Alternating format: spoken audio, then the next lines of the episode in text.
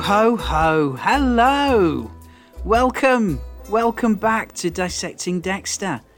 The festive Christmassy kill table here in the in the studio deep in the heart of Yorkshire, England, where I'm flying solo this week and I'm very excited because it's nearly Christmas. Are you excited? I am. Did I mention? It's nearly here. It's three days away. What is it? Three more sleeps as I record probably two by the time you get to hear this. it's a busy week, and I'm just squeezing in the prep, the note taking, and the recording where I can. My, my work saw fit to send me on a, uh, a training course this week with, with some colleagues, and uh, it's taken up two of the days, which. Um, um, well, normally I try and squeeze in a bit of bit of prep during my lunch hours in the week, and uh, well, it's just kind of fallen by the wayside a little bit, unfortunately. Uh, so I'm a bit behind. Apologies, uh, but hopefully you guys can get to listen to this before episode eight this weekend. Wow, we're so near the end, aren't we? You know, um, I wanted to do something. I wanted to prep something festive uh, with this being the the Christmas episode, uh, but I just I wanted to do. it. I thought, shall I do a shall I do a sort of Dexter parody to a Christmas carol, a Christmas song? Uh, what, what I sort of threw around a few ideas. Um, Dexter Morgan's coming to town, or uh, Dexter kills with boughs of holly, and uh, my favourite, Violent Night. Thanks, Travis, for that one. Um, unfortunately, that will be the last of my singing you'll hear. Probably mercifully so. Um, yeah, so uh, apologies. Uh, there won't be a full version of any of those songs. I shall leave the um, the parodies to Travis. Uh, but for now, yeah, we're here. We are, well, we're approaching what is probably the, the, the final act of this this New Blood series. Whew, what a ride! It's uh, what a ride we're enjoying, and it sounds like a lot of people are enjoying it. Um, the news is that the viewing figures, well, it's, it's interesting news about the viewing figures.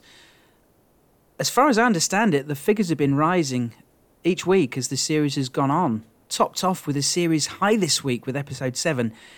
Deadline.com say that it had the biggest Sunday audience for a Showtime series since 2017 when the Shameless Season 8 premiered. Deadline also state that New Blood is Showtime's most watched drama debut of all time and the most watched scripted drama season premiere telecast among all premium networks this year. Which sounds good. With audience figures going so well, there are, of course, murmurs of what comes next. Will there be another season? We've speculated it a bit, speculated a bit on this podcast. Sorry, please pardon my dog. she wanted letting out. Where was I? Viewing figures, yes. Showtime president Gary Levine has been cagey when it comes to talking about another season. He says that any talk of more must wait until after the finale. He says, and I quote, see where we are with our stories and our characters. Well, you can read into this as much as you like it could mean that he's saying that he's trying not to give anything away about how things end. Levine said the series was designed to give the show a proper conclusion. Remember Clyde Phillips saying the ending will blow up the internet? Michael C. Hall has bigged up the ending too. There are bound to be smoke and mirrors. No one involved with the show will want to spoil the conclusion, and I prefer it that way.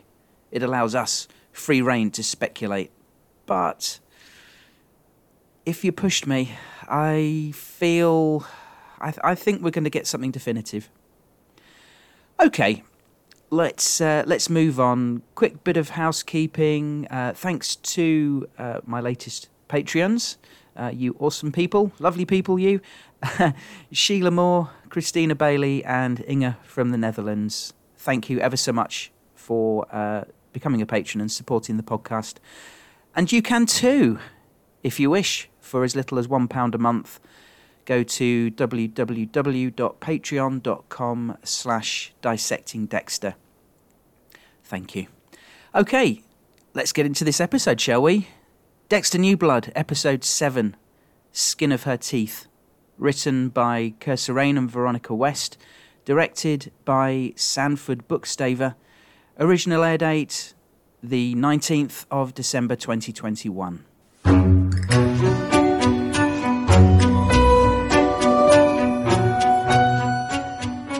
join our hero soon after the end of the last episode in the cave with Angela. Her manner is cold, and obviously, she has two valid reasons to be like this. She's simply got him there to make use of his forensic experience. It's a very old crime scene, and there's no fresh blood, but it's fun. It's really fun seeing Dexter go into analysis mode.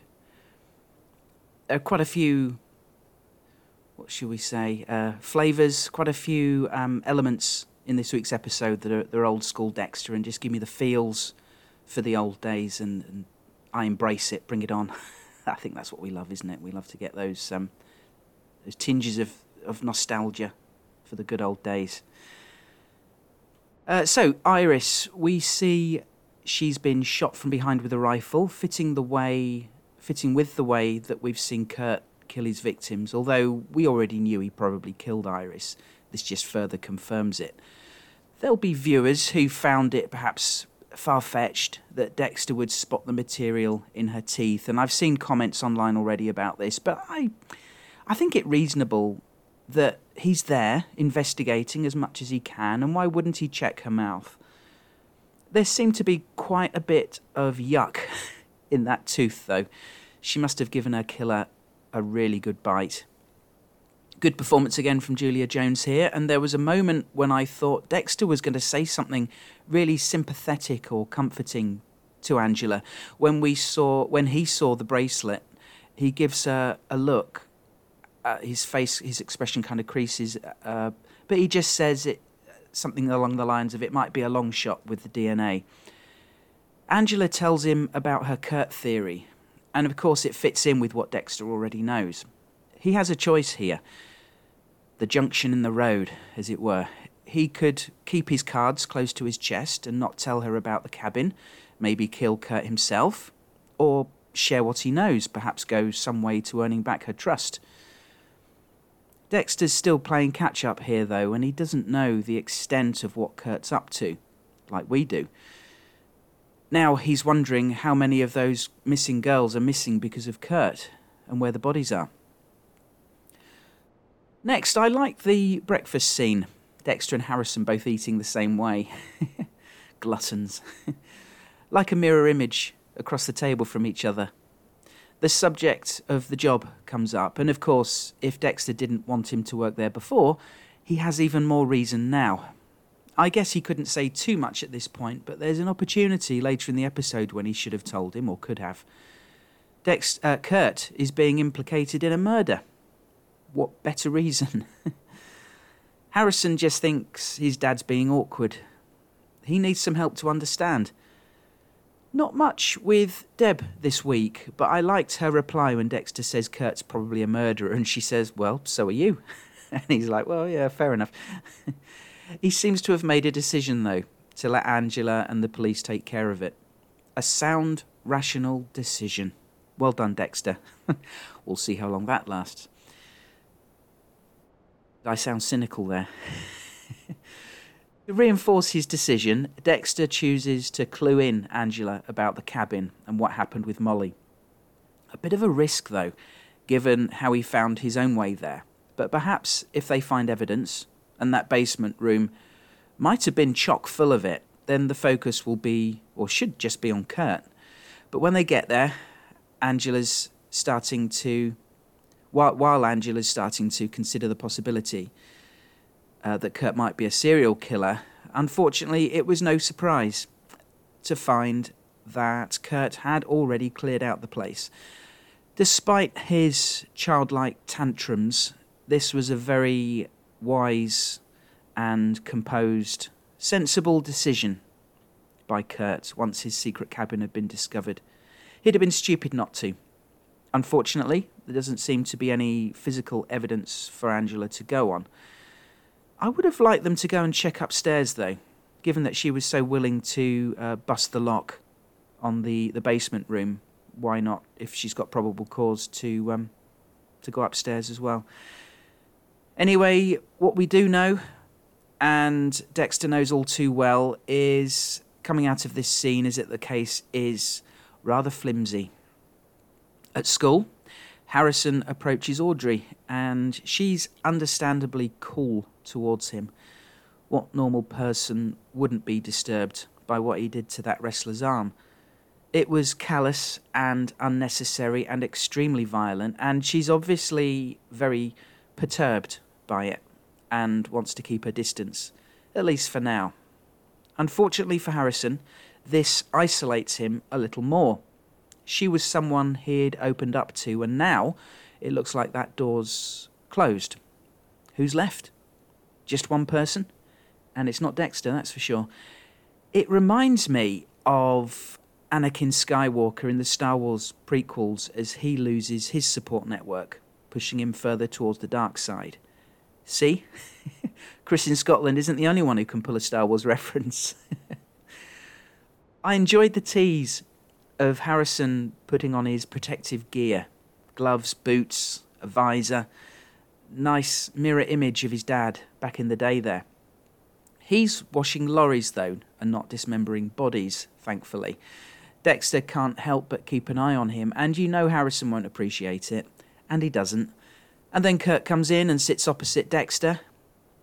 And I was quite excited when this scene began. I thought, oh, how's this conversation going to go? Adversaries across the table from each other. Not quite De Niro and Pacino, and the conversation could have been longer for my liking, but it was compelling.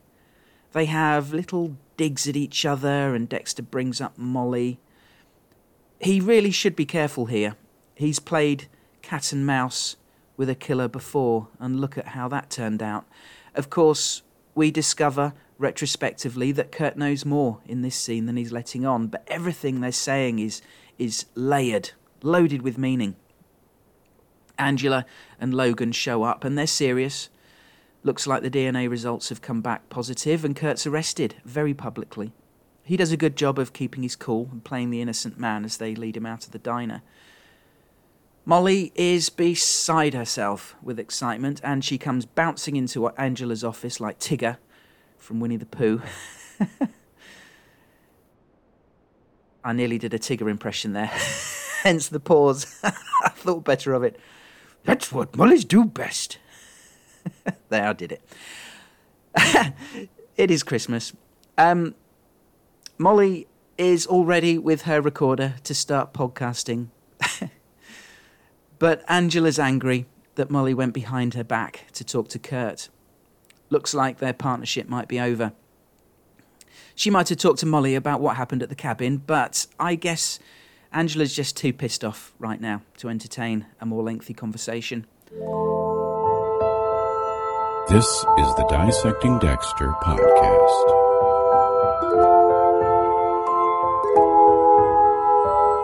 It helps me control the chaos.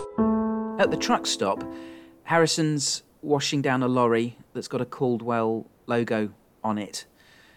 Uh, the driver approaches him, and it's the same guy, the same guy that we saw on the CCTV in New York using Matt's credit card, confirming that de- that Kurt must have paid him to make it look like Matt was there. He gives Harrison an envelope for his dad, which is odd. Why would this guy have something for Dexter? And that something? It's a long bolt or a screw looked to me like something you'd get in some IKEA furniture that you'd do up with an Allen key. You know what I mean. We've all been there. we later find out it's a surgical screw. It looks huge, though. Can you imagine having that inside you? Angela's interview with Kurt was interesting, very interesting, and uh, a highlight of the episode, definitely. Kurt has to keep calm and maintain his facade of innocence. She catches him lying, though, and he has to adjust his story, thinking on his feet. However, for me, what was significant was when he called her sweetheart. My wife next to me gave a little when he did that, and I must admit, I thought, "Oh, that little that facade there is starting to starting to slip. It's not how you want to be addressing the chief of police. And let's be honest, it's not really how you want to be addressing anyone, is it? It's unless it's unless it's your partner, I suppose, romantic partner. It, it's patronising. It's just something you don't do. But it's a little sign that he's becoming rattled. He pushes back and suggests her job could be at risk here. Angela's not playing any games, though, and credit to her, she does well not to rise to it. Instead, she tells him about the DNA evidence. And that's it. Kurt lawyers up. Then there's a nice moment that evening in the Seneca community, the people coming together to support Iris's mother. It's a brief scene, but I think it's nice how they how they put that in there. It how how the show takes the time, how the show took the time to depict the community being supportive like that. A little nod to um to the cult to the cultural values. I like that. Very respectful to Dexter, and he's got to find out more about Kurt and takes a big risk to do so. He creates a diversion, which is quite amusing with the sheep, but he wants to get the police officers away from the station, allowing him to enter and have a conversation with Kurt. It was a fun, smart thing to do, but tips his hand massively with Kurt. However, you can see why he'd want to know what the heck that screw's all about it's great seeing Clancy Brown and Michael C. Hall facing off through the bars, another highlight of the episode. Dexter means business, while Kurt's all casual and smug. Veiled threats get tossed around. Kurt brings up Harrison. Dexter says how you can never get rid of everything, something always gets left, gets left behind. And then Kurt plays his trump card and reveals that he knows Matt's body was incinerated. So, right back in episode two, when Dexter burned the body, then picked Kurt up, drunk at the, at the tavern, Kurt knew that night, or later that night, or suspected that Dexter killed his son. The screw was left behind in the ashes in the incinerator. From Kurt's point of view, you can see how the pieces add up to point the finger of suspicion at Dexter. Maybe that CCTV we said we'd never mention again. Sorry, guys. Maybe that footage had Kurt thinking a little bit more. Hmm, that profile could be Dexter. He already knew then about the ashes. That little slip up in conversation at Dexter's cabin when he mentioned Matt not driving the boat. All these things adding up in Kurt's head. Then he mentions that titanium doesn't melt. Dexter makes a glib remark and leaves rather quickly. It felt to me like Dexter thought, shit, what does he know that I don't? And he just got out of there. Then he looks up the screws on the internet and the penny drops. We said a few weeks ago, we talked about this. Was Kurt bringing a gift for Harrison? Being nice to him? Just genuinely acknowledging the the heroic thing that he'd done for the school community. Kurt then uh, subsequently supporting Harrison, being friendly to Dexter. Was all that all with a hidden agenda? All of it? We see now, yeah, yeah, it probably was. He had his suspicions early on. Situation has me very, very worried. It reminds me a little of season three with Miguel, when it was a case of who gets who first, but more so of season four with Trinity serial killer versus serial killer. And like I said a minute ago, we know how that turned out. However, at this point, Kurt still doesn't know exactly who he's dealing with. He doesn't know that what Dexter's capable of.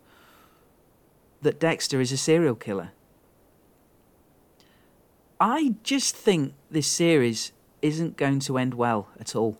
Not for Dexter, or probably Harrison either. Dexter, it's interesting, he kind of empathizes with Kurt. He's a father too and understands that if, if the situation was reversed, he'd want revenge too. But that doesn't change the facts of this situation that he now finds himself in, and he has to uh, he has to be careful. Something off about you, Morgan. I should have seen it before. The fake smile, the donuts. You don't even walk like a normal person. You glide like a fucking lizard on ice. It's all a fucking act. And I ain't buying it. You're listening to Dissecting Dexter. You are one creep, motherfucker. Next day, Kurt's lawyer is there, but Angela feels quite confident that she's got her man. At this point, though, surely the evidence is still a bit thin. The DNA evidence is good, but after all these years, what did they say, 20, is it? After all this time, couldn't a good lawyer in court argue that the sample might have deteriorated and therefore provide a reasonable doubt? Any other evidence is surely circumstantial at best. I couldn't see it getting a guilty verdict. I never thought that this this this case looked good. Not from Angela's point of view in terms of getting a conviction. But then Kurt makes a statement and spins a very interesting story that's a mix of fact and fiction. It explains where his connection to the Runaway song originated, but more importantly, it gives us an insight into where his apparent lack of respect for women, which I'm assuming, but reinforced by him calling Angela's sweetheart. And it it gives us insight into his desire, where his desire to target women might have come from. His mother left them, left him when he was young, so abandonment issues again. That's a theme this season, isn't it? And perhaps it gave rise to some negative attitude towards women. And then he says his father, who was a, a, a lorry driver, how he used to pick up working girls and beat them. At a very young age, Kurt had to, oh, excuse me, had to become used to his father hurting women at a very, very impressionable age. Abuse and trauma experienced as a child, unsupported and unnurtured. We've talked about these things many times on this podcast, haven't we? You can see how all that negativity might start to give rise to Kurt's own negative behaviour. There's always a reason why people behave the way they do. Always. You can trace it back. I believe all the stuff about his mum and dad and his dad beating up prostitutes. But where his story to Angela turns to lies is when he recalls what happened to Iris. We see in flashback that it was Kurt who did it. Seems like he didn't set out to hurt anyone, but for some reason, after Iris runs away from his truck, he apparently panics, rush of blood to the head, I don't know, but he decides to shoot her in the back. I don't really understand why, though. Yes, he's been through some major stuff as a kid, and his dad's awful. But it's not like he'd attacked Iris or anything. He'd not tried to assault her. Iris got pissed off with him when he suggests he takes her back home, which seemed like a pretty decent thing to offer to do. Kurt seems to remember the kind of thing his dad did or does to girls and was concerned for her.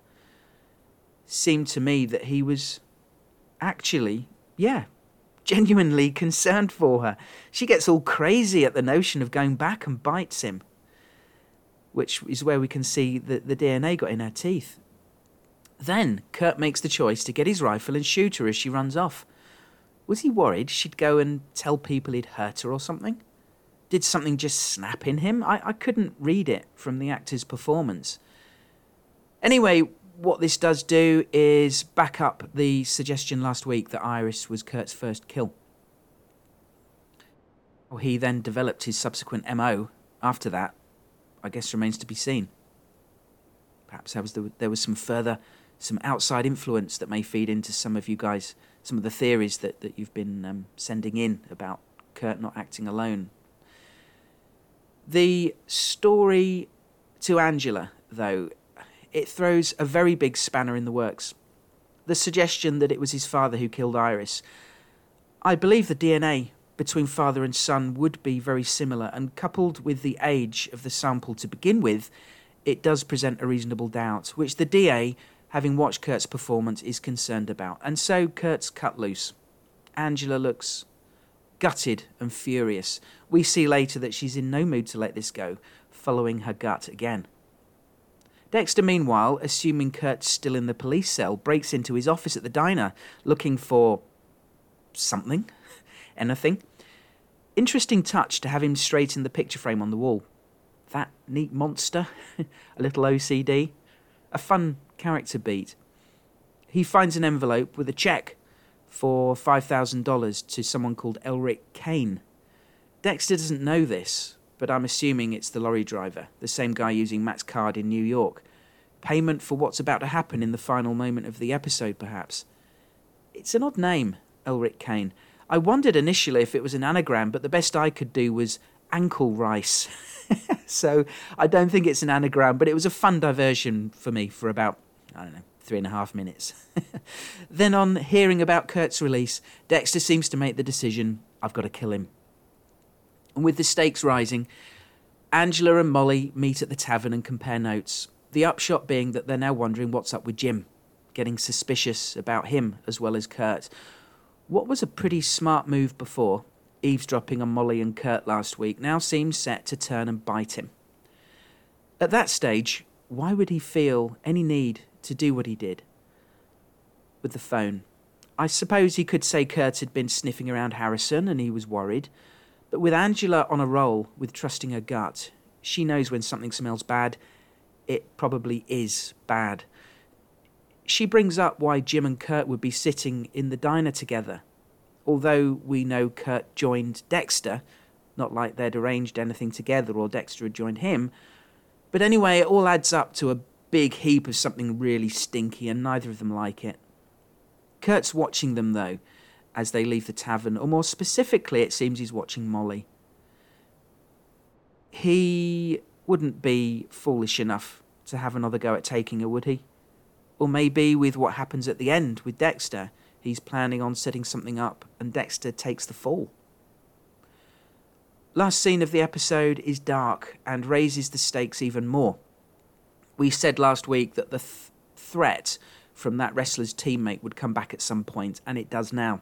Four of them approach Harrison at the diner, ready for a fight, but the look on the leader's face when Harrison swings with the razor blade, he looked terrified. He hadn't banked on that. Dexter springs out of nowhere to stop him. I'm guessing he was lurking around after searching Kurt's office, and this was maybe just a few minutes later, so he was still there. Harrison gets a bit overwhelmed, though. Good work again from Jack Alcott. Harrison admits he's he's fucked up. And worse still, he says that listening to Molly's podcast unlocked something in his mind. What he thought were nightmares. He now realizes are memories, memories of Rita's murder and Trinity himself. A nice but very brief appearance from John Lithgow, who we know from previous season came back to shoot something for New Blood. I'm guessing this was it, unless we get another flashback later.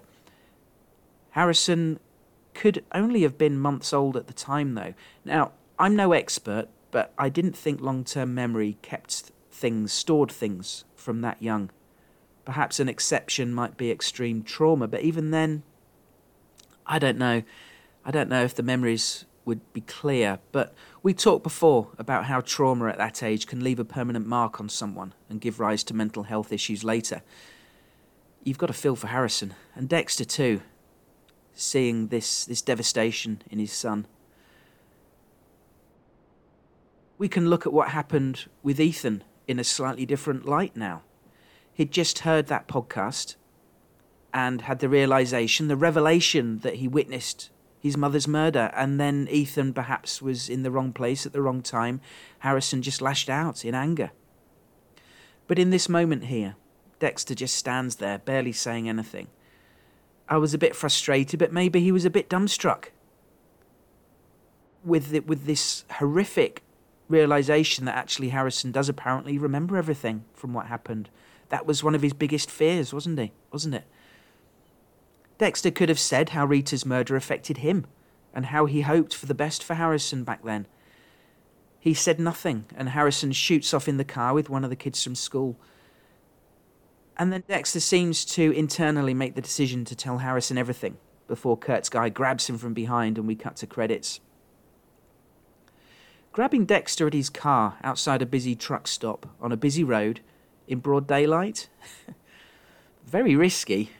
Is the plan to simply attack Dexter there and kill him, or or something, or does does he mean to knock him out and take him somewhere for whatever Kurt's planning? These are crazy times, my friends. I have to say, I'm I'm also very worried about Harrison.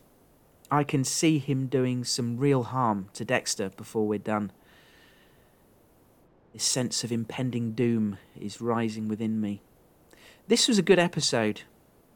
Not up there with episode 5 or 6 for me, but it moved things along efficiently and up the stakes as we move into the final act of the series.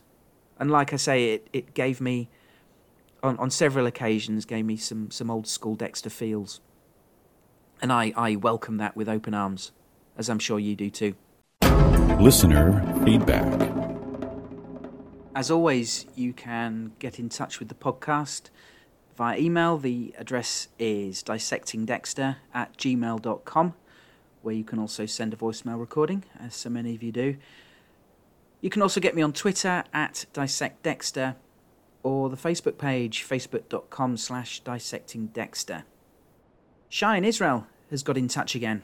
He says episode 7 was overall good, but had several points of easy or lazy writing. I think we're all a bit post traumatic after we saw how from season 6 the series went down, so we are very sensitive to plot holes and afraid it's a sign for the season going in the wrong direction. But trust the show, as you say. I still trust them, for now. According to the Dexter timeline, Harrison was born in April 2009. Rita was murdered in December 2009, so Harrison was six months old. No way can he have vivid memories from that day. With this timeline, in New Blood, Harrison should be around 13. He's obviously at least 16. Kurt's age doesn't fit as well. 25 years ago, when Iris was killed, he was at the age of 35 to 40, not in his early 20s as he's shown in the flashback. Angela suddenly became a terrible cop, going for a high profile arrest in public with only 67% chance that it's Kurt's and no other evidence. It serves the plot, but it's easy writing. So Kurt saw Iris, told her it's dangerous outside, and when she runs from him, he accidentally had a sniping rifle, grabbed it, and shot her. If that's all the reasoning we're going to get behind Kurt's kills, it's not satisfying. The connection to the song Runaway was also weak. Why did his dad choose this song all the time? I think it would have been more satisfying if the cake Dexter ate at Kurt's place was key lime pie. I really waited for this. Logan can now be exonerated from any suspicion. Well, thanks, Shai. Lots of lots of points there, some quick fire points. I think we all agree that they've taken some license with Harrison's age. He was a few years old when Dexter left, and it's been eight years, I think, since then. So yes, he should be in his early teens. I can't I can't account for why they cast someone who is so clearly older. Taking nothing away from Jack Alcott's performance, which I'm sure we all agree has been really, really good. Kurt's age. Yes, in the flashback, he looked in his early 20s, didn't he? Mid 20s at the oldest. Let's say Kurt's about 60 now, 25 off 35, and uh, sorry, 25 off that is 35. And like you said, no way was he 35 in the flashback. If he did have his own dark urges brought on by childhood trauma, it would surely manifest earlier than 35. Seems like a little slip, but given that they'd written all the scripts before filming began, it's something they could have easily fixed. Personally, I can let this go too. For Angela, I think she can be forgiven for what happened this week. Her whole career has been motivated by what happened to Iris, and suddenly she's found her body and thinks she's got her murderer. She's bound to hold on tightly to whatever physical evidence she's got. Curtin the rifle, I don't know. Maybe he was into hunting back then and just kept it with him. For me, I think we still need to understand how he went from an impulsive kill like that to become a serial killer with a very specific, ritualistic MO. Maybe that's still to come. For Logan, I agree, it doesn't look like he's complicit in anything dodgy, certainly not based on his behaviour this week. He was straight down the middle, doing his job. Oh man, that was such a good ending! I gasped. Hi guys, Des here. Just watched episode 7. Oh my god. Ah, so many feelings, so many actions. The noose is tightening. Ah! Okay, so many thoughts. Number one, loved the beginning scene where he's doing this forensic search on Iris. And then, oh, Harrison! So the podcast triggered the memory, just like the room of blood triggered the memory. Oh man, I wonder if that was the totality of the John Lithgow cameo. I don't know. Meanwhile, round of applause to everyone who called the screw. Round of applause. Ah, and then Molly Molly. Molly's ready to do her digging. She's ready to do her deep dive. Oh, and just as Dexter was like getting ready to open up, ah, once again, the ending was so good. You know, it's funny because I felt like I was so excited for this episode, and the first scene was great, but then I kind of felt like the episode began to drag, and then it just flew by, and then it was just over. So, very excited. Ah, they know the two serial killers know. And what do we know about serial killers? They are methodical, they are practiced, and they are out for blood. So we shall see. Oh man, oh man, oh man, oh man, oh man. I just, just, oh man. Ah, okay, if I have follow up vibes and thoughts, you will get a second message from me. But for now, that's all. Des out. Bye! Oh, I remembered what else I wanted to say. Yes, the DNA and Kurt blaming daddy. But guess what? DNA does not follow through the father's line. It follows through the mother's line. So take that, society. I don't want to hear any of this. It was definitely my father because anyone who runs forensics, and by the way, anyone following the podcast, if you do run forensics, please science down on us because I love me some forensic files. But anyone who follows forensics will know that the mitochondrial DNA from the mother is the only way to track a hereditary line. Thank you! Carry on and have a great night. Des out? Unless I can think of a third thing. She didn't. Thanks, Des. Your enthusiasm is truly infectious. Your point about the DNA took me by surprise. I just accepted what they told us in the show. And I'm sure, well, they would. They'd have done their homework to establish if what they were writing was scientifically accurate. We know they brought in an expert on Seneca culture to advise on that aspect of the show, so it would make sense they'd, they'd bring in someone with, with advanced scientific knowledge to advise them on the DNA stuff. Um, just while preparing this podcast, I've read a little bit myself following uh, listening to your voicemail. And the Y chromosome in fathers and sons are the same, but while most of the DNA seems to be inherited from the mother, some apparently is inherited from the father too. The DNA between father and son would definitely not be identical, though. For the show, I think their point was that there was a 67%, uh, 67% chance of a match, and perhaps that was taking into account the potential differences between father and son. it's making my head hurt. Trying to get my brain around this.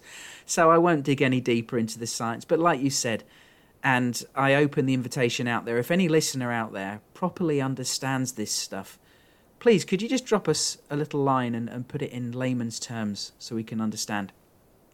In regard to Angela's case, the probability was way too poor to ever get a conviction on this alone, so in the absence of anything else, they had to release Kurt. Thanks again, Des. Seeing Dexter in his forensic glory was awesome. I enjoyed the whole Angela and Dexter duo work in the case to catch Kurt. It's kind of reminiscent of Deb working with Dexter in the books, minus that Deb actually knew Dexter was a killer and Angela doesn't.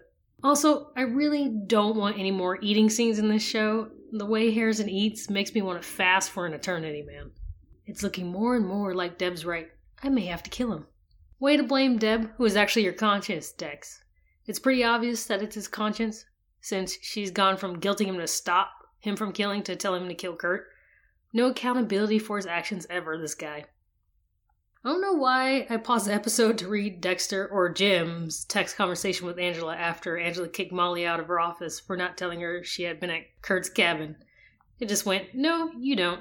I was even more boring back then. Yikes, Angela says. Not important. I'm just kind of amused. Maybe I'm just glad the text portrayal is much more, much better than we had to endure at the beginning of Dexter. That stuff straight up looked like some teen was playing in Photoshop or something. I repeat, Angela has been the best cop to exist on this show who isn't named Frank Lundy. Probably because she isn't distracted by dating a fellow cop at the station or whatever drama Miami Metro's soap opera of a station was going through that week. I'm having trouble fully liking the idea that Matt had titanium in his legs, so Kurt made the connection because titanium doesn't melt. Maybe it's believable, but I would have liked to have at least seen that reference subtly beforehand to make that revelation make us all panic with Dexter. That'd have been kind of cool. But whatever. So we went from Robert Hansen references with the way Kurt shoots his victims to an almost Green Killer esque parent in Kurt's dad roughing up truck stop sex workers and eventually supposedly killed Iris. The Green River Killer also once had his son around when roughing up his victim. He would also show women a picture of his son to make him seem like a less threatening family man or something. Not a stretch to think Kurt really was influenced by this if it really happened, man. That'd probably mess you the heck up. So, question Molly dies in episode 8, 9, or 10, do you think? Right now, I'm going to go with 9. We'll see. Great, we finally had our Trinity appearance. We were waiting for that. Kind of underwhelmed, but whatever, makes sense. Great ending to the episode, and I can't wait for next week. I'm still thinking we're on the up and up.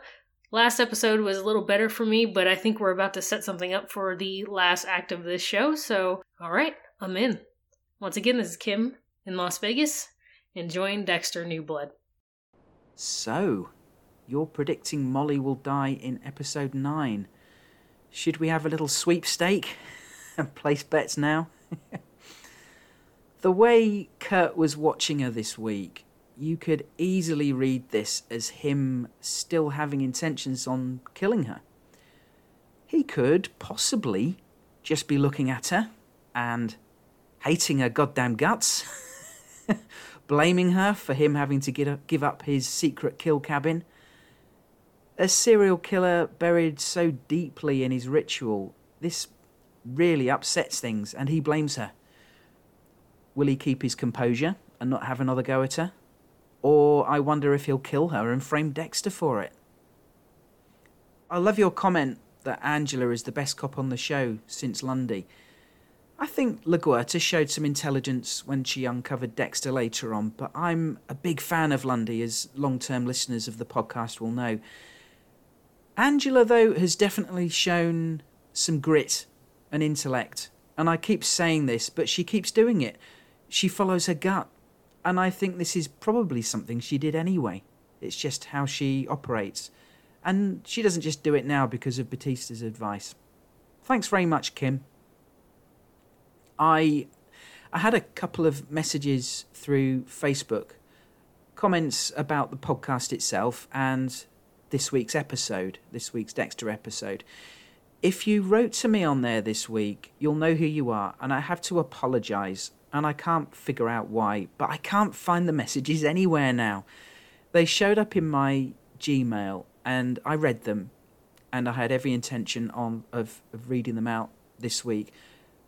But they've completely vanished. This happened a couple of weeks ago too, and it meant I couldn't read read out what you'd put. So very sorry if anyone's listening who sent in feedback through Facebook messages direct Facebook messages. Very sorry, but thanks very much for getting in touch. Greg Ross from Scunthorpe here in England, actually not a million miles away from where I am uh, actually right now. uh, Greg writes, perhaps an unpopular opinion, but while everyone is focusing on Kurt as the so called big bad and the war about to happen between him and Dexter, I can see the final enemy of Dexter being Harrison. Just a theory. Although Dexter believes Harrison could be saved, I fear the darkness could be too deep and perhaps could be a more well rounded killer than Dexter if he's taught any more. Therefore, I could see a war between Dexter and Harrison eventually, when Dexter realizes there's no saving him and he's a danger to himself and society. Thanks, Greg. This is something I've been thinking about more this week. One theory already suggested is that Harrison kills Dexter. Another theory is Dexter killing himself out of shame and the, the devastation, feeling responsible for who his son has become. But it sounds like you're suggesting that Dexter might have to face the possibility of killing Harrison. Whew. Bloody hell, that would be dark. would they go there? I think they've got the I think they've got the cojones to. if they did, where would that leave Dexter? Would he then kill himself? How about he creates a situation that will take both of them out? It's dark stuff. it doesn't help this growing sense of doom that's building up in me. Hello, Gareth. Chris here with my feedback for episode 7 of Dexter New Blood Skin of Her Teeth. What a horrible title when you know what it actually means. The build up to this episode was slow, but again, like I said last week, very reminiscent of early Dexter, with having Dexter in jeopardy and trouble, etc. And I think that's something that we can all agree on that we enjoy. It was really nice seeing Dexter as blood splatter analyst Dexter in full blown scientific geek mode. Um, it was excellent seeing him investigate Iris's body and helping Angela. I found that he was more helpful than he may have been in the past. We often see Dexter hiding things and keeping things to himself, but I feel he was more open this time.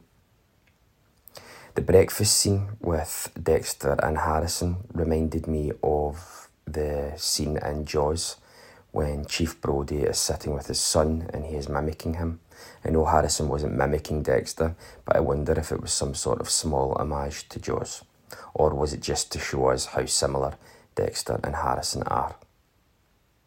Dexter's two biggest mistakes, in my opinion, were not killing Saxton, which ultimately led to Deb's death in season 8, and not killing Trinity in season 4, which led to Rita's death.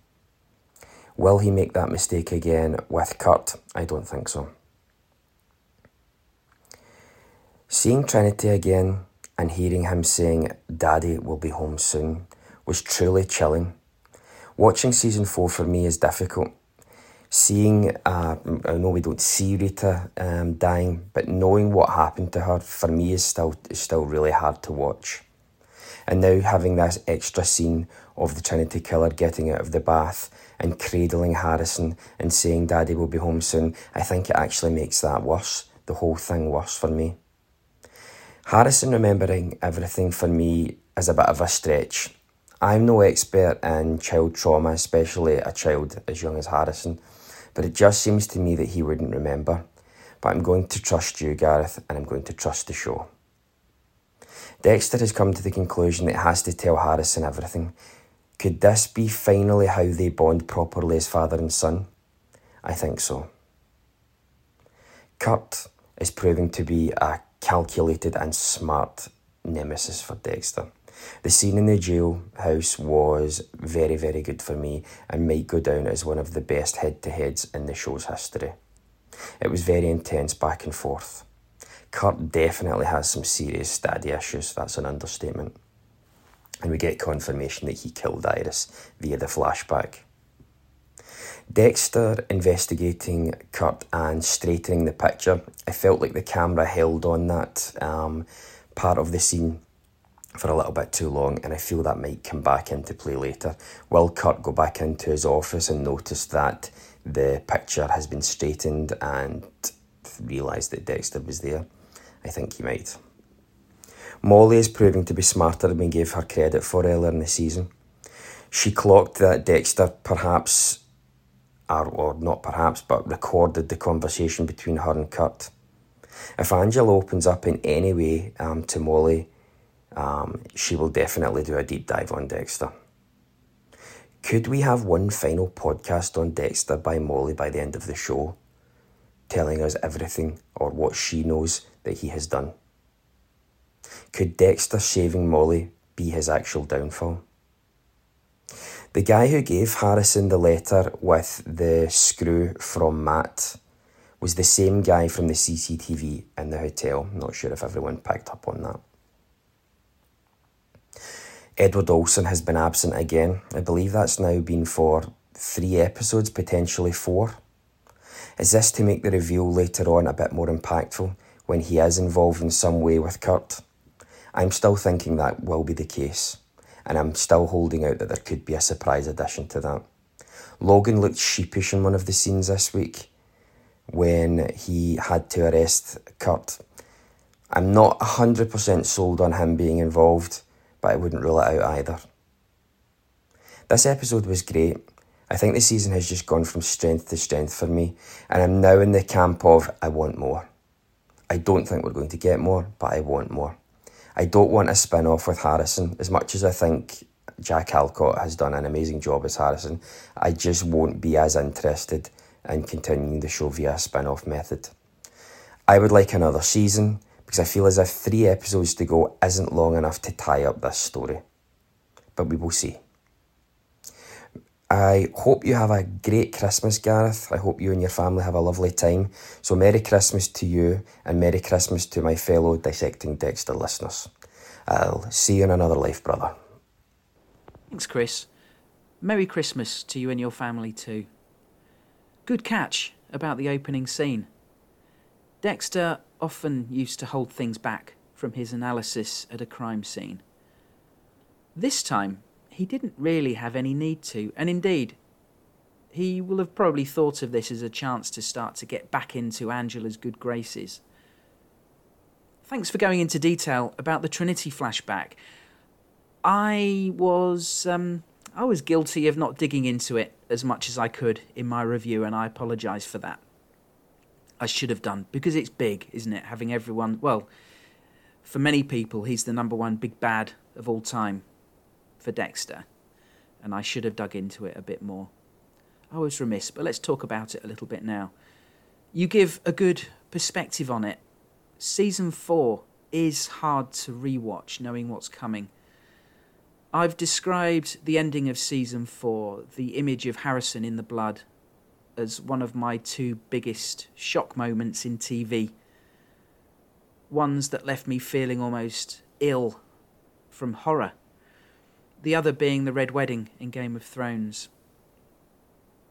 However, I'm invested far more emotionally in Dexter.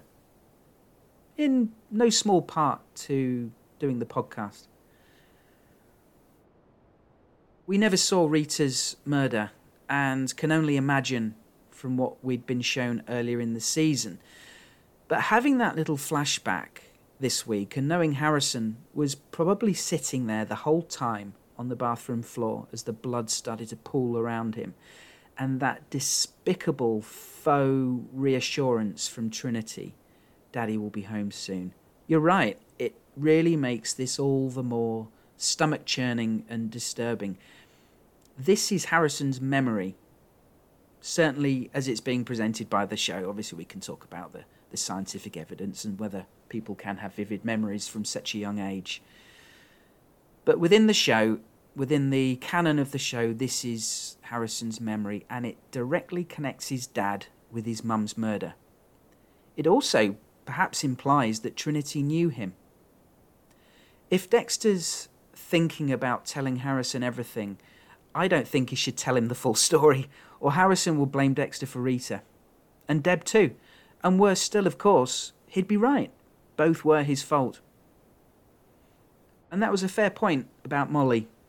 Dexter saving her could be his ultimate undoing. And will we be getting uh, an episode of the Merry Fucking Kill podcast dedicated to Dexter Morgan sometime after New Blood ends, sometime later in January. That would be a cherry on the top, but not one I would necessarily look forward to. Actually, just thinking about the the pooling blood on the bathroom floor, I liked the the visuals accompanying the end of episode credits, with the uh, the blood dripping out of the bath and uh, across the across the the tiled floor. That was that was good design. Well done. Thanks again, Chris. On to an email now from Mike Lanich. Another week, another good episode of Dexter. While I continue to have some quibbles here and there, I do feel like the show has been gathering steam these past few weeks, starting with H is for Hero. First, the good stuff. Seeing Dexter in his blood spatter analyst mode was great yet again.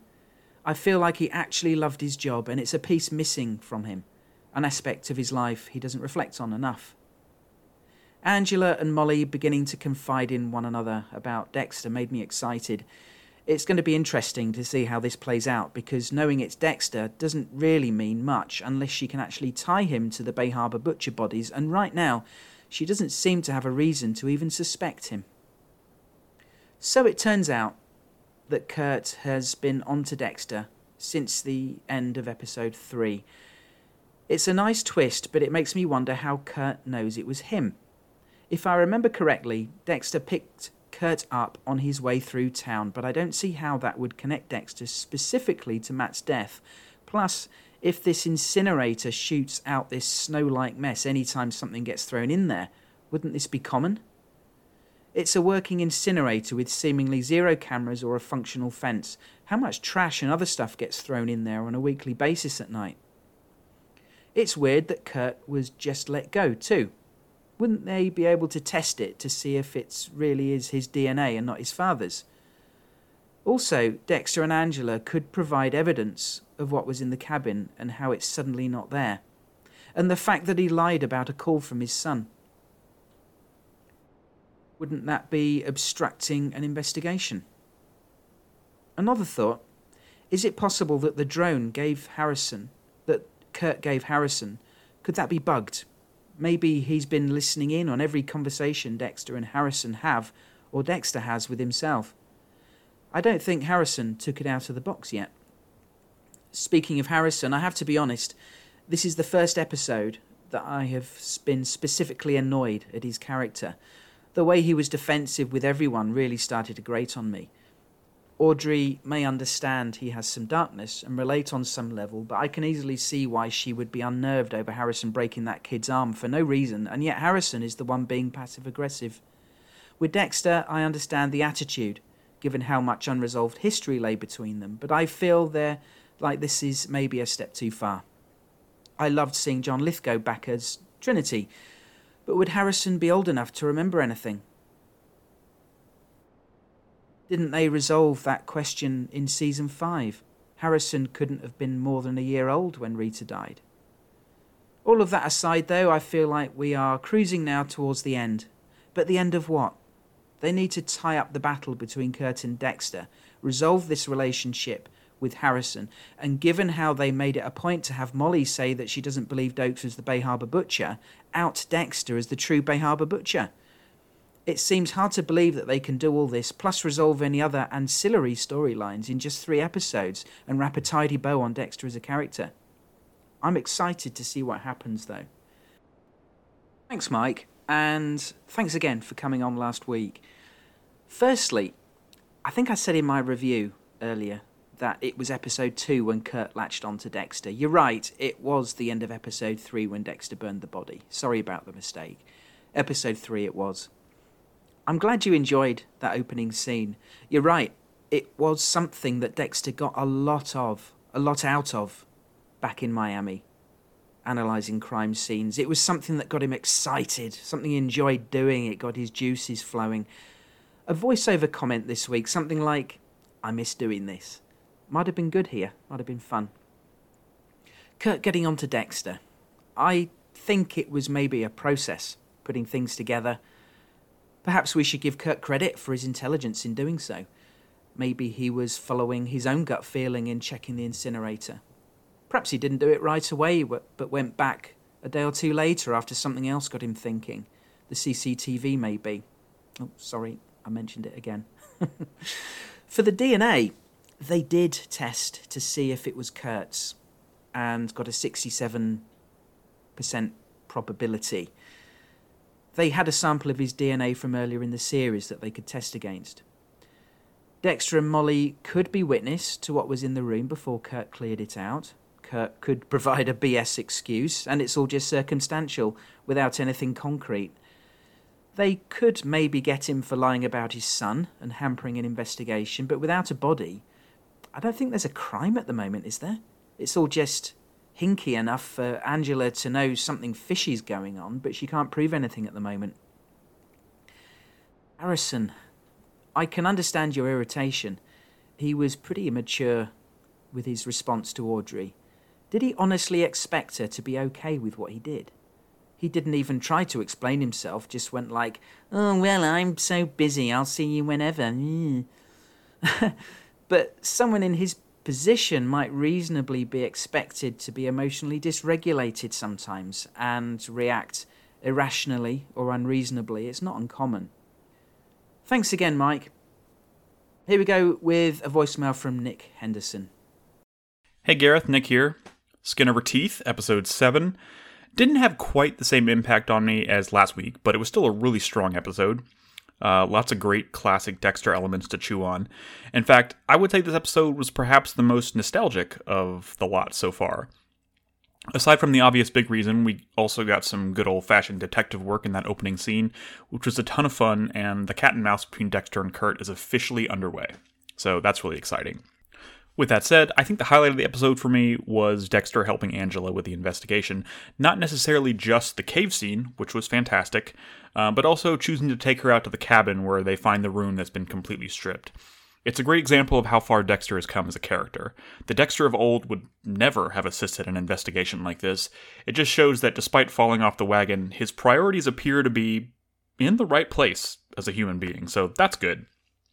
I also really love um, in the cave scene before he goes to actually start um, examining the body. He asks Angela for permission, which again felt distinctly new Dexter, and I really like that. I also love to see them using some of Dexter's sloppiness against him this season. Um, Molly was quick to point out the holes in Dexter's story about overhearing her and Kurt at the bar, and the titanium bolt from Matt's leg was a nice and cryptic taunt from Kurt, so that was really cool. There's obviously still some nitpicks to be had, but I don't really find them to be all that important personally because I think the underlying story they're telling here is coming together really nicely, and the character work, which I think is the important thing, is fantastic. Of course, I love seeing Lithgow at the end. That was fantastic. That man hasn't aged a day, um, and he slipped right back into that ultra creepy delivery with with ease. It was actually kind of creepy in and of itself. Um, I'm not sure if this is the only bit we're going to see of him on the show, though it probably is. But it was a really well done cameo. So bravo. And finally, on a quick note, um, I think I'm officially letting go of my Logan theory that I mentioned uh, the past couple weeks. He seemed legit this week in his interactions with Kurt. Also, I don't think I've heard anyone point this out yet, so I'm going to mention it here. I was actually talking to John at DexterDaily.com this week, and he pointed out that the words new blood in the title sequence are gradually filling up with blood more and more with each episode. If you ask me, consider this more mounting evidence that Showtime is preparing to announce the spin off after this season ends. Um, from the beginning, the word Dexter is barely filled with blood, which might also allude to the fact that Dexter's journey is almost over. Either way, I'm loving the way this season is coming together. I can't wait to hear from everyone else, obviously, on the show. So um, until next week, cheers. Thanks, Nick. Some good observations there. We've mentioned the logo, getting more bloody each week. It's a nice touch, very nice. In fact, this whole series has been the, the production design, the visual design, the sound design, it's all been great. Great production values. The animated show Invincible, I think it, you can see it on Amazon Prime. It did something similar with with its own title card last year. Unlike you, I think it has meaning for where the show is heading. Whether there's a spin off, we'll see. But it really doesn't help my peace of mind. about where Dexter will end up in three weeks' time. Okay, email now from Luke Farmer in Essex. He writes, I wasn't sure what to make of this one, to be honest. I won't be too harsh until I've rewatched, but my initial thoughts were, the, were that this is one of the poorer New Blood episodes. Oh dear. He says overall it felt disjointed and we jumped between various subplots without much cohesion.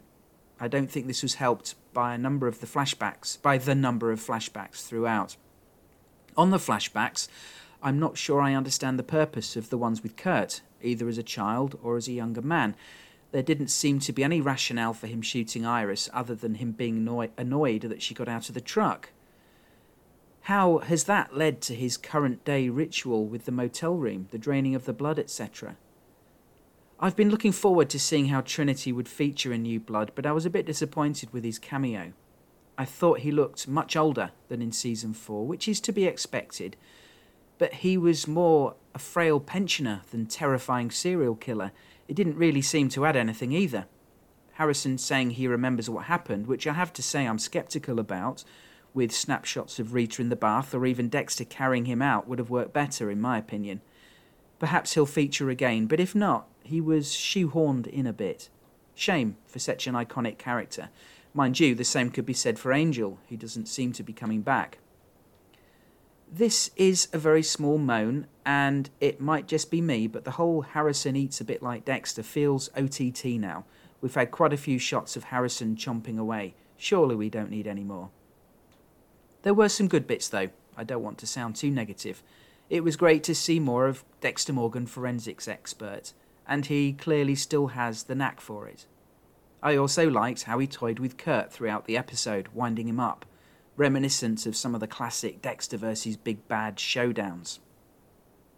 The final scene was a bit of a head scratcher, though. I'm surprised that Dexter didn't spot that odd looking trucker bloke creeping up on him, and I can't help but think that he'd have had no problem in dealing with him. The Dexter of old would have had him in a sleeper hold in two seconds flat.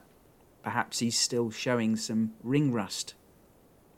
I'm assuming that, De- that Harrison is going to play a big part in either helping Dexter get free or perhaps sealing his fate and siding with Kurt.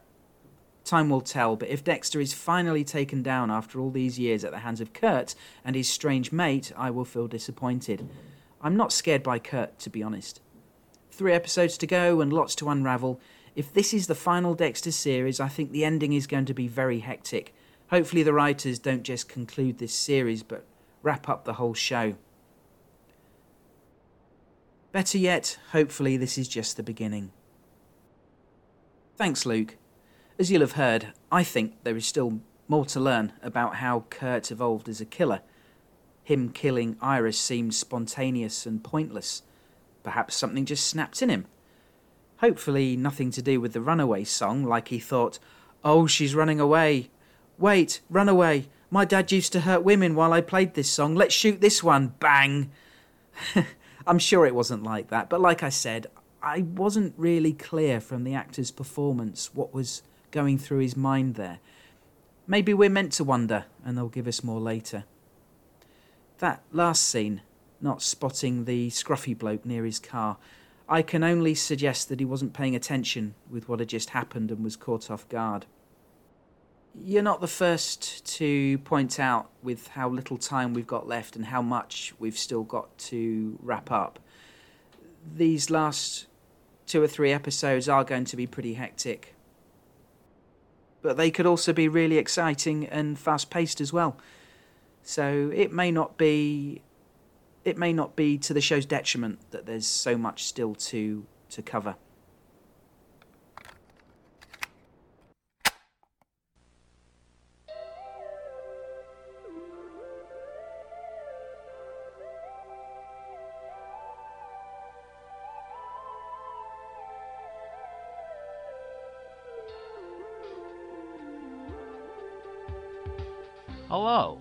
Welcome to the Dexter New Blood Correspondence Writing Program. If you are listening to this audio cassette tape, then you are one of the writers for the Showtime limited event series Dexter New Blood. If you are not one of the writers for the series, please turn off this audio cassette tape now and contact CBS Confidential Asset Acquisitions at 51 West 52nd Street, New York, New York 10019, care of Les Moonves, who is now working in the mailroom after being exposed as a sex pervert. Due to continuing COVID 19 developments and restrictions, this limited event series will be entirely written remotely with correspondence by way of a series of pre recorded audio cassette tapes from executive producer for Dexter New Blood, Clyde Phillips. In just a moment, you will hear the voice of Clyde Phillips as he gives directions to you on how to write various scenes for Dexter and all of his friends in Iron Lake. As always, the wisdom Mr. Phillips imparts comes from his years of experience as a television writer, and this information should be kept confidential, under threat of termination of your position in the writing program, severe legal action, and being demoted to personal assistant to Les Moonves. Without further ado, here is Mr. Clyde Phillips with some guidance on how to write scenes for Dexter New Blood. Hello, everyone. This is Clyde Phillips, executive producer for Dexter New Blood, a Showtime limited event series, blah, blah, blah. This is tape 7 or 8, I forget which. Uh, on our last tape, we talked about crime and punishment in our show. To recap, Harrison's not going to get suspended, and he's still going to be on the wrestling team even after he breaks that boy's elbow. And Angela will not be able to hold Kurt for any crimes, even with video evidence and an admission of obstruction of justice, and never mind that Scott Peterson was held and later convicted for murder with zero DNA evidence against him. For this week's tape, we're going to keep it short. I'm going to talk to you about how you write any scene that takes place between Harrison and his dad, Dexter. I say we're going to keep it short because that's how those scenes should be short, with a capital SH. Remember, the theme of this whole season is fathers and sons, and we can't have our main father and son actually having too much screen time together or having real conversations you'd expect real people to actually have. Now, trust me, I'm the man who made Parker Lewis Can't Lose the television sitcom. I know what I'm talking about when I say we need to artificially delay the resolution to the story. Because if Dexter and Harrison just talked, the show would be over, and I'd be back working for my sister's no good husband behind the deli counter at Schmendrick's. And let me tell you, like letting Deb have an appropriate boyfriend, I cannot let that happen. So here's your basic skeleton for any scene involving Dexter and Harrison. Harrison comes in. Dexter says something. Harrison gets offended, and he says, Really, Jim? He puts on his blue coat and he storms off to somewhere. Dexter will never chase him down, and Dexter will never attempt to clarify anything he was trying to say. End of scene. This may sound restricting, but that couldn't be further from the truth. You can add all sorts of unique spins and angles to this kind of formula. Sometimes Harrison could be leaving for school, or he's on his way back from school. Or sometimes he's going to wrestling practice, or he's going to work. Sometimes the scene even takes place at Harrison's work. Sometimes there's uneaten food involved, and sometimes you can even have them at a therapist's office. But we only hide the therapist actor for the afternoon, so we're only ever going to do that scene once, and we're never going to talk about the therapist again. So that's it for this tape. Let's recap. Harrison comes in. Dexter talks. Harrison gets mad. Harrison leaves. Again, you're going to need to trust me on this one. It's not like I've ever won an Emmy, but I've seen the ceremony many times on my color TV. It seems nice. I hear they got catering from Schmendrick's. They never invite people from the mailroom, so ladies, you can relax for the evening. Next up, we're going to talk about the character of Audrey. She's pretty and popular and gets invited to drug parties, and she has a small army of climate activists at her command, but remember, she's a loner and an outsider, and nobody likes her. She gets hot and horny for Harrison when he says he wants to hurt everybody, but when he actually does it, she's completely in the right to act like that behavior came from out of nowhere, and she's shocked that he's a secret asshole. Please turn your audio cassette tape over to side B now. Wow. I can't believe we managed to get that on air. Where did this come from? An inside leak? Clyde Phillips! Clyde Phillips himself there. so, these scenes between Dexter and Harrison are intentionally short and often frustrating. Actually, the best dialogue between them was the longer scene with the therapist, and Clyde's right. What happened to that? Since it's the only time they've said more than a couple of sentences to each other, I'd love to have more of that, and I hope we get it. There's so much we want to hear them talk about, isn't there? It's fair to say that if they'd talked to if they'd talked it all out at the start, there wouldn't be the same ongoing tension, and Harrison would quite possibly not be drawn to Kurt in the same way, if at all. For dramatic writing, though, because this is a, a, drama series, isn't it? We understand that writers have to take some liberties, and, and where in real life an issue could be resolved in a single conversation, we need dramatic tension and jeopardy, so things need to be drawn out. I'm not a dramatic writer, but how often do we catch, do we watch stuff and say, oh, that wouldn't happen in real life, that wouldn't be how it would happen in real life? That said, though, I really do wish we would have had more of Dexter and Harrison talking about stuff. Example, they, they could have had a chat about Astor and Cody without threatening the main thrust of the plot. As for Audrey, perhaps she was kidding herself, calling herself an outsider, like Harrison. Because of her heritage, you can perhaps see how she might feel like this, but socially, all evidence suggests that she's popular and has lots of friends unlike Harrison, who's new to the place and is only popular arguably because people think he prevented a tragedy at the school. We could have had a scene this week with Logan or the school principal discussing consequences for breaking the arm. There'll, there'll always be some frustrations with our favourite shows, and Dexter's not immune to that. Personally, I'm enjoying the ride and I can let a lot of things slide the poor communication with Harrison is a frustrating one, though, for many of us. But although I think that we should remember that neither of them are, uh, are socially adept, certain conversation topics really should be in the forefront of their minds. Thanks, Travis. You put my own production values to shame, and I, I really do appreciate, as I'm sure we all do, we appreciate the effort you've been putting into these. Great work, my friend. Great work.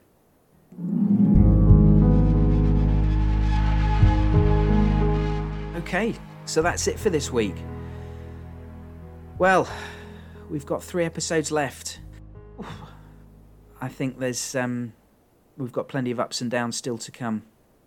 And as I say, I am fearful for Dexter and, and where where we're going to leave him when episode 10 concludes. Wow. Well, of course, it's Christmas this weekend, and I do sincerely wish each and every one of you a very, very happy Christmas. And uh, if you don't celebrate Christmas, then enjoy the holidays, enjoy the break. Next week, of course, it's Christmas week.